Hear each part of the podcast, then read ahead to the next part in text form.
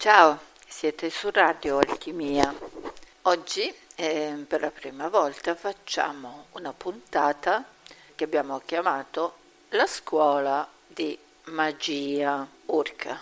Subito qualcuno di voi pensa ad Harry Potter.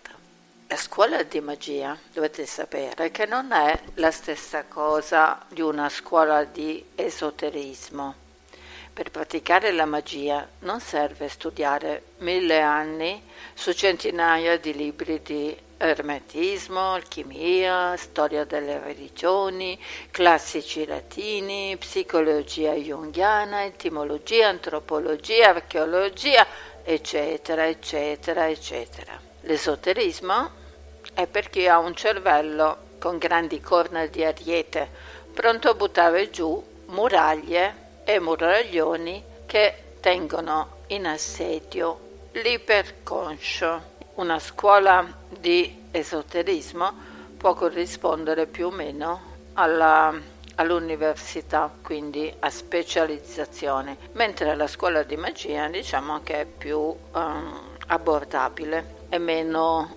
impegnativa. La magia è quasi un istinto primordiale, ce l'hai da subito è così naturale sentire la sua presenza che a nessuno viene in mente di dirti che questo sentire particolare è un tesoro prezioso. Anzi, se ti è capitato di cercare di dare una descrizione del tuo essere magico, del tuo sentire particolare, ti prendono o ti hanno preso per un bambino problematico. Se sei un adulto, benché vada, ti diranno, oh, ma come sei strano. Ecco. Da bambini invece ti insegnano che fantasticare, dire certe cose, fare certe cose non va bene. Tu sei sbagliato. Poi un giorno ti svegli e la tua meravigliosa magia è scomparsa, volata via, chissà dove. Se non ti è mai capitato è perché lo hai dimenticato. Tutti siamo stati esseri magici prima di diventare persone ordinarie, noiosissime persone ordinarie. Infatti il male di questa società e di tutte le altre veramente è sempre stata la noia, che oggi, la noia del vivere, che oggi si chiama depressione. Vabbè. Definizioni di magia le trovate quante ne volete, però quella che vi sto per dire è quella mia personale. La magia è un'esperienza rituale che permette alla mente conscia di instaurare un collegamento con quella parte importantissima della persona che è l'inconscio chiamatelo anche subconscio che la sostanza non cambia per un, una, un discorso di magia, cambia in esoterismo della magia, chiamatelo come vi pare, inconscio va bene. Quindi i nostri antenati si accorsero che non riuscivano a controllare gli eventi con il ragionamento e quindi hanno cercato di trovare la leva di sblocco e la cercarono nei sogni e la cercarono nella natura, sino a quando capirono che il problema era quello della sicurezza. Già, perché? Perché l'inconscio non ha difese, è ingenuo, fa passare qualsiasi impressione sensoriale gli arriva dalla mente razionale o dall'esterno, da quello che sia. Mentre la ragione, facciamo un esempio, si comporta come un diligente cittadino che fa la raccolta differenziata e cerca di filtrare il buono dal cattivo, la plastica dall'umido, eccetera, eccetera, arriva all'inconscio, prende su e butta tutto dentro nel cassonetto, tutto assieme. Quello che voi avete fatto così pazientemente, tutto bello ordinato, in 448 viene eliminato la soluzione. Qual è? Dialogare con l'inconscio come se fosse un bambino indisciplinato, cioè non do- dovete pensare che l'inconscio, se lo lasciate affiorare nella vostra ragione, sia in grado di essere il superconscio, cioè di decidere quello che è meglio. Non è vero appunto perché l'istinto non fa nessun discernimento, eh, vi può capitare la volta che va bene, ma spesso e volentieri non va bene. Allora, la magia, la magia che educa il monello, lo educa a mettersi un po' da parte. Non lo potete disattivare, però lo potete ridimensionare, obbligarlo a darsi una regolata e come ci si riesce? Con la ripetitività dei rituali.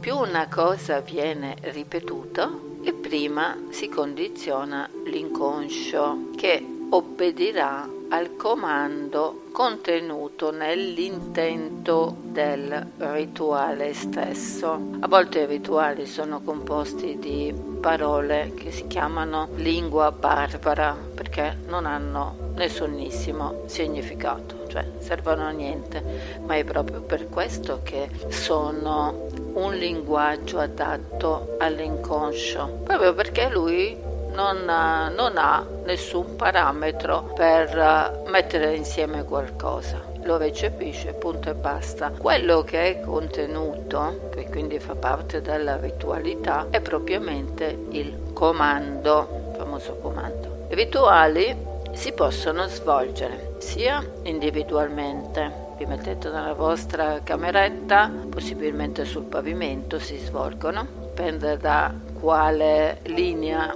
dovete attivare. Di solito si usa stare seduti sul pavimento oppure su un tavolino ma il pavimento è sempre meglio. Quindi state nella vostra camera e fate il vostro rituale. Poi si può fare in un gruppo, bastano tre persone per formare la catena magica poi ve ne parlerò quando tratteremo di Eliphas Levi. Quindi si forma questa catena magica con tre persone e si fanno circolare le energie del gruppo secondo un obiettivo. L'obiettivo ovviamente viene prima determinato dal gruppo o da colui o colei che domina il gruppo e il rituale poi serve per convogliarlo, è come se fosse uno script poi c'è il rituale che si svolge collettivamente, che è, è stato ampiamente usato nei millenni da parte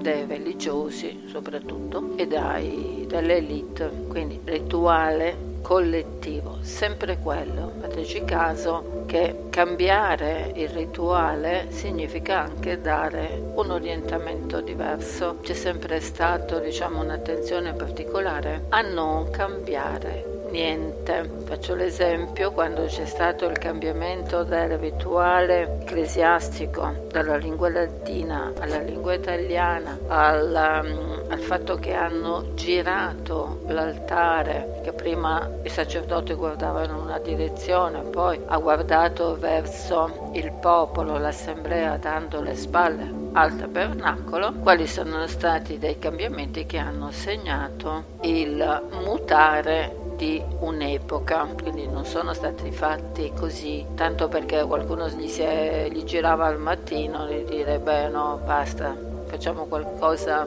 di nuovo. No, si fanno anche quando diciamo le linee temporali eh, si avvicinano a un momento di cambiamento, di reset, che per termine reset vuol dire riportare quella cosa come era allo stato originario, farla uscire, diciamo come se fosse di fabbrica, no? Tutto quello che c'era dentro prima viene cancellato. Per evitare questi reset temporali che accadono sempre, allora ci sono dei trucchi che sono propriamente magici che diciamo in qualche modo servono a contenere questo reset. Quindi si mantiene la memoria però si cambia diciamo artificialmente, si cambia quest, uh, questa linea di tempo. non vado più avanti perché sennò entriamo nei discorsi esoterici, rimaniamo nella, nel campo della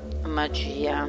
Rituale individuale, rituale basato su un gruppo, minimo tre persone, rituali collettivi. Ecco, vi sembrerà anche strano, ma la regola magica di condizionamento dell'inconscio è stata studiata e applicata in ambito militare, soprattutto sociale, sappiamo, e economico. Non per niente si dice che siamo bombardati dalla pubblicità, da stupide frasi ripetute sino alla nausea, da messaggi subliminali e da tecniche molto più sofisticate che hanno la loro origine proprio nella magia. La magia è sempre stata considerata, sempre nei tempi moderni, la pecora nera dell'intellettualismo, quasi ci si dovesse vergognare. E così il sapere magico è, era ed è considerato uh, un veleno, veleno ovviamente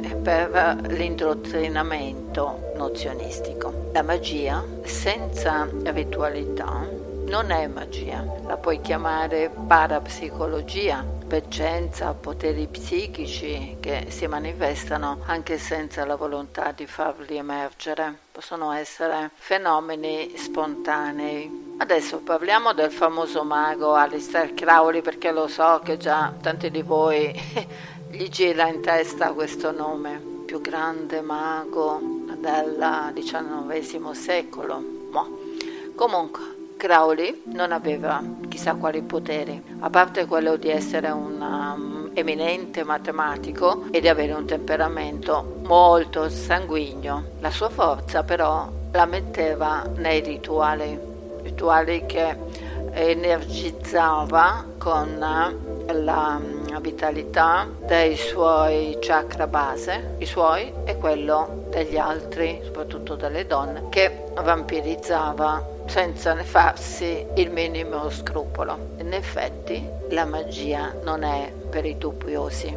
Chi ha qualche dubbio eh, lo deve togliere perché altrimenti si sottopone alla regola del colpo di ritorno. Quando Crowley dice fai quello che vuoi, questa è la regola, non è che ti sta dicendo buttati sotto un treno, ti dice che quello che vuoi fare deve essere senza nessun dubbio, deve essere chiaro, cristallino. Perché? Perché il fare magico lo fai e basta, o meglio, lo fai e lo dimentichi. La magia, vi ripeto, è una connessione con l'inconscio si interviene sulle linee temporali per modificare lo svolgimento di una certa cosa. Quando ci si riesce si crea un inevitabile squilibrio, quale che sia il motivo. È stupido pensare che esiste una magia buona, una magia cattiva, perché quello che è giusto per te sicuramente sbagliato per un altro, quindi il tuo punto di vista non è un punto di vista assoluto, tu non sei il bene assoluto, non sei il male assoluto, ma bene o male è sempre relativo all'opportunità, cioè a quello che più conviene in un determinato momento. Tra l'altro il diritto alla legittima difesa esiste come anche nel mondo spirituale, quindi esiste anche per il bersaglio. Il bersaglio non è una cosa che sta lì fermo, aspettate che arrivi col tuo rituale e quello, boom, cade giù. Il bersaglio è un'entità viva, quindi ha la sua potenza, può crescere proprio grazie al fatto che tu ti stai mettendo in contrapposizione, quindi lo stai svegliando, puoi anche fargli un favore e dargli più consapevolezza di quanta ne avesse prima. Perciò come fai a saperlo? Infatti non si sa. È nel piano inconscio. Quello che tu devi sapere a livello razionale sono i tuoi dubbi, se ce li hai, se ti senti in colpa, se pensi che la tua coscienza non sarà a posto, che magari devi andare a confessarti, beh, è meglio che lasci perdere, meglio che perdoni o che non fai niente per cambiare una situazione, oppure porgi l'altra guancia, sino magari anche farti strappare l'anima. Questa è una tua scelta solo tua, nessuno può prendere una decisione per te. Sei tu l'unico responsabile della tua anima. A te viene chiesto conto e ragione, non puoi incolpare nessuno al di fuori di te stesso. Se vuoi un riscontro più preciso, vai magari in biblioteca e consulta il libro del Corano e troverai la sura che ripete il concetto della responsabilità spirituale che è solo individuale. Magari ci trovi anche la regola magica del 3, occhio per occhio, dente per dente, guai a chi ha incominciato per prima della serie. Fai finta di niente la prima e la seconda volta, ma la terza reagisci. Crowley da bravo matematico, ha trovato la risposta che ha giustificato tutto il suo operato magico e l'ha trovato ovviamente al di fuori della dottrina religiosa, mistica o altro. Ha capito che tutti gli squilibri parziali concorrono all'equilibrio totale. Non esiste un equilibrio assoluto. L'equilibrio è la somma di tutti gli squilibri. Perciò alla fine quello che conta davvero è cosa sei tu. E Crowley si tolse precocemente i limiti dell'indottrinamento borghese e riuscì ad aprire il famigerato portale intradimensionale che ha cambiato di colpo le linee temporali che un altro mago ben più famoso di lui ed esperto molto più di lui stava manipolando dal suo bunker di Berlino con il beneplacito di mezzo mondo, soprattutto il mezzo mondo massonico. Vi sembra fantascienza? Bah, è affar vostro approfondire o no. A me francamente non interessa. Io mi sono posta la domanda del Graal, perché queste sono proprio domande Graal, quando avevo più o meno 13-14 anni. Ed era, mm, diciamo, obbligo sociale che le fanciulle di buona famiglia a quell'età incominciassero, insomma, a comportarsi in un certo modo, pensando al principe azzurro, facendo la passerella la domenica mattina in chiesa e tutte le altre cavolate che fanno parte del cosiddetto buon vivere. Quindi a un certo punto diciamo che il mio sogno diventò la biblioteca. Io volevo trasformare qualche libro da ranocchio a principe della verità. Poi anche perché ingenuamente pensavo che la verità fosse una come dire vai a caccia del tesoro e poi finalmente ti trovi il calice d'oro, che so, qualche cosa di particolare, no? E invece non era così. Quindi sebbene io sapessi già da molto tempo che la persona non è uno, e lo, lo, potevo constatare, però non avevo gli elementi per descrivere, quindi per portare in realtà quello che sapevo diciamo essere vero per averlo vissuto perché lo stavo vivendo. Passarono molti anni, molti decenni, prima che il mio Graal mi rivelasse la magia del volo ultraterreno, una rivelazione